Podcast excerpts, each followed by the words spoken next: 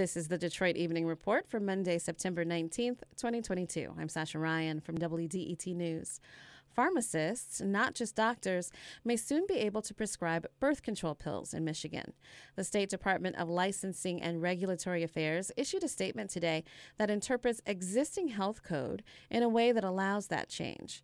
Before Roe v. Wade was overturned in June, Governor Whitmer asked state agencies to review existing policies for ways to increase access to reproductive health care.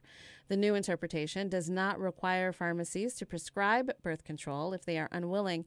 A court ruled last week that voters across the state will get to vote in November on whether to enshrine reproductive rights in the state constitution. Enforcement of a 1931 law that prohibits abortions except to save the lives of mothers has been blocked by the courts. The first mosque in Troy officially opened Saturday. Community members fought the city for years as it used what the government says were illegal zoning laws to block the Adam Community Center from opening in the former home of a Japanese steakhouse. It took intervention from a federal court and the U.S. Department of Justice to secure the site for the mosque, but founders say the city is refusing to pay the almost $2 million they say the organization is owed for court costs, attorney fees, and damages for the property it purchased five years ago. Detroiters Lakita Brown and Cindy Gamboa have been named to the Michigan Parents Council.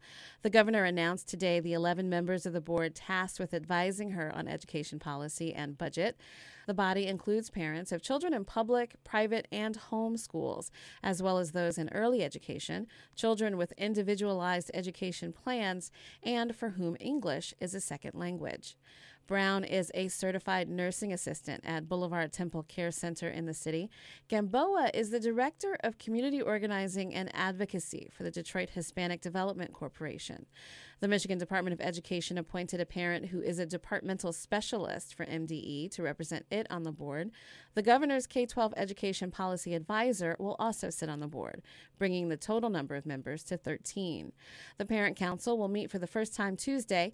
It's asked to send a report to the governor at the end of December with proposals for the governor's 2023 budget. The Somerset Collection is working with Detroit artists to launch the Detroit Collection at its downtown studio.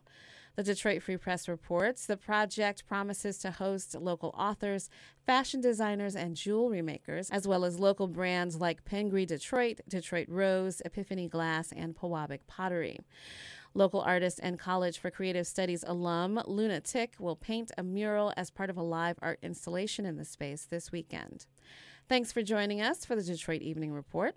If there's something in your neighborhood you think we should know about, drop us a line at Detroit Evening Report at WDET.org.